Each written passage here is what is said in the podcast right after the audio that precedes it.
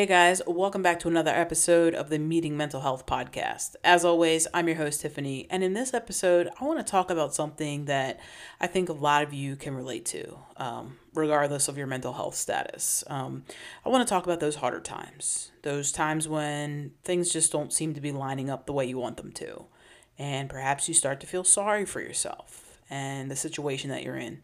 You know, maybe you're having issues at work or in a relationship, medical issue, or even something as simple as meeting your own personal goals.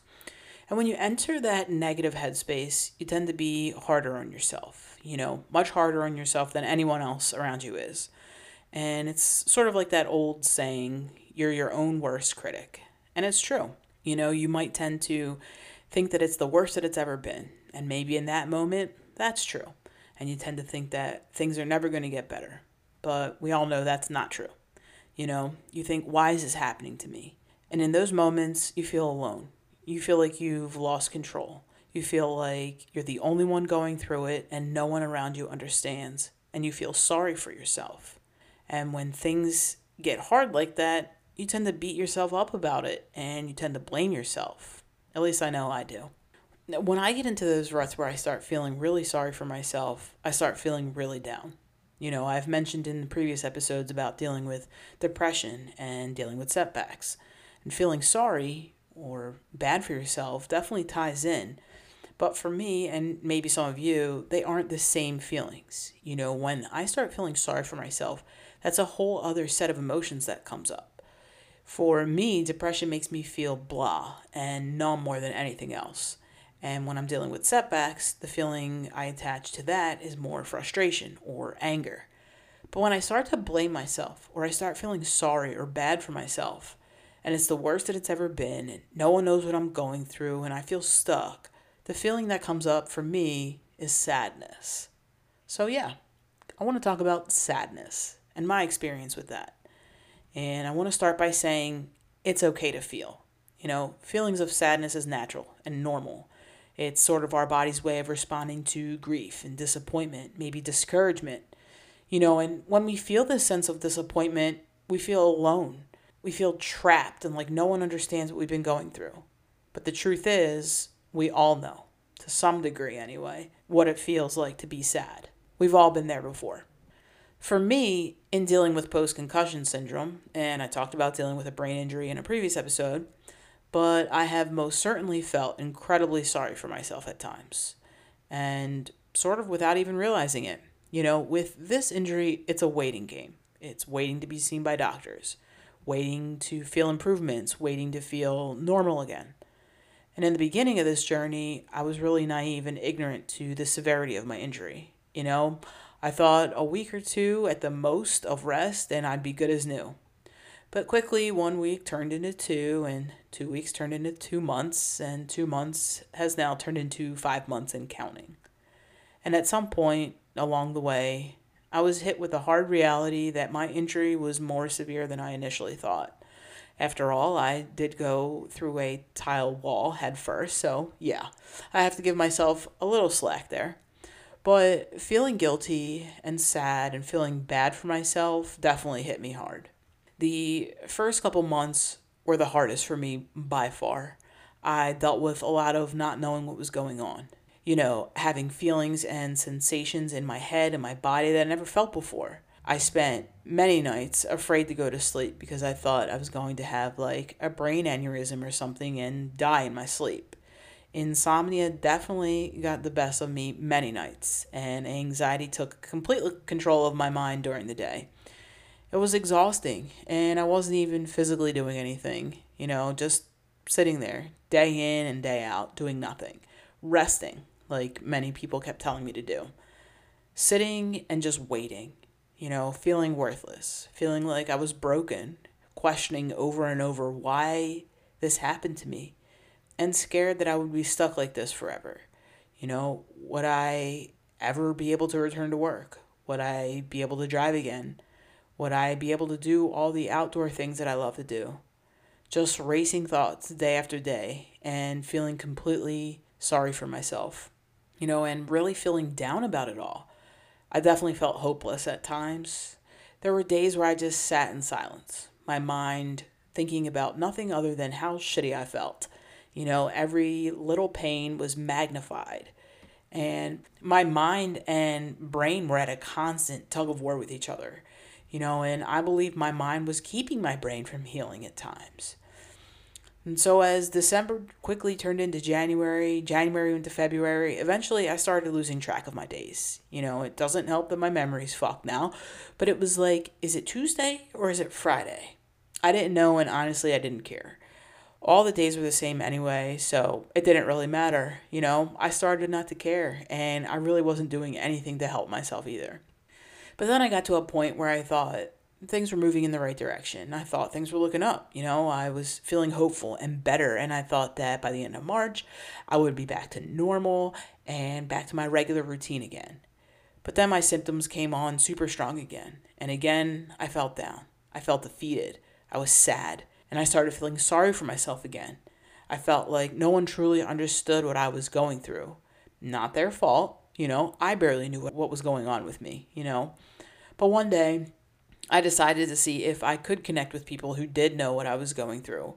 So I joined a Facebook support group, um, a group for people who have suffered concussions, who are dealing with post concussion syndrome and other TBIs. You know, and initially I thought and I had convinced myself that my injury wasn't bad enough or I haven't been dealing with it for long enough to join a group like this. But I quickly realized I was wrong. You know, I waited until my three month mark to join a support group because for me, I felt like it was an adequate amount of time to prove that I was injured enough.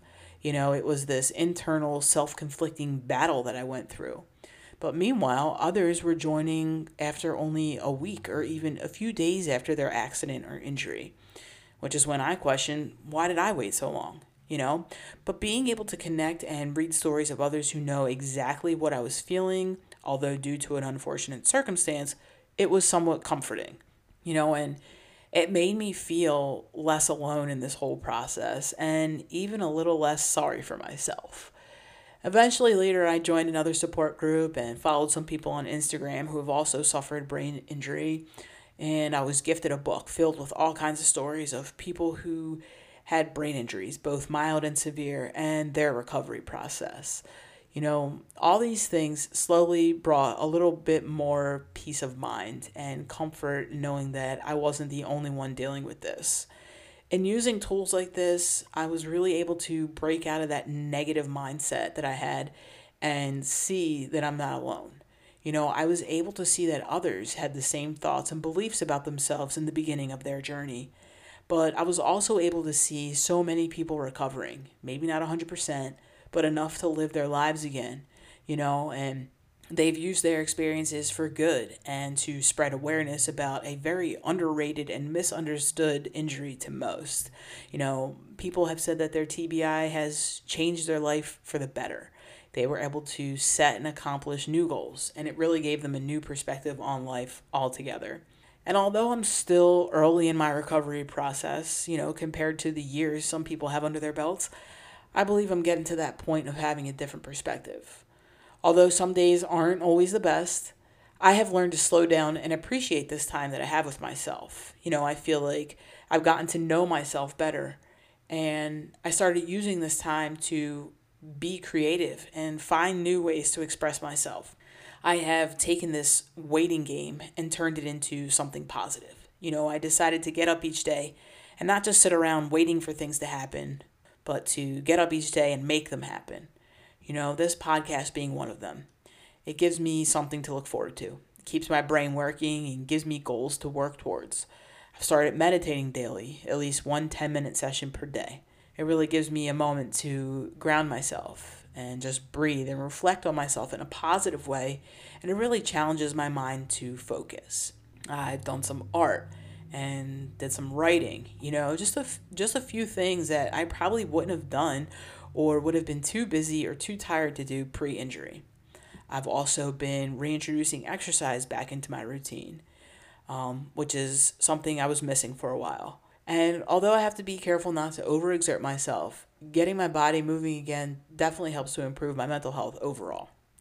But basically, once I was physically and mentally well enough to realize I had been feeling sorry for myself, that's when I was really able to start helping myself.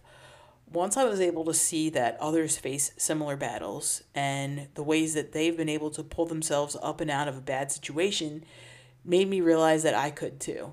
You know, I started making better choices and regained a little bit more control of my life.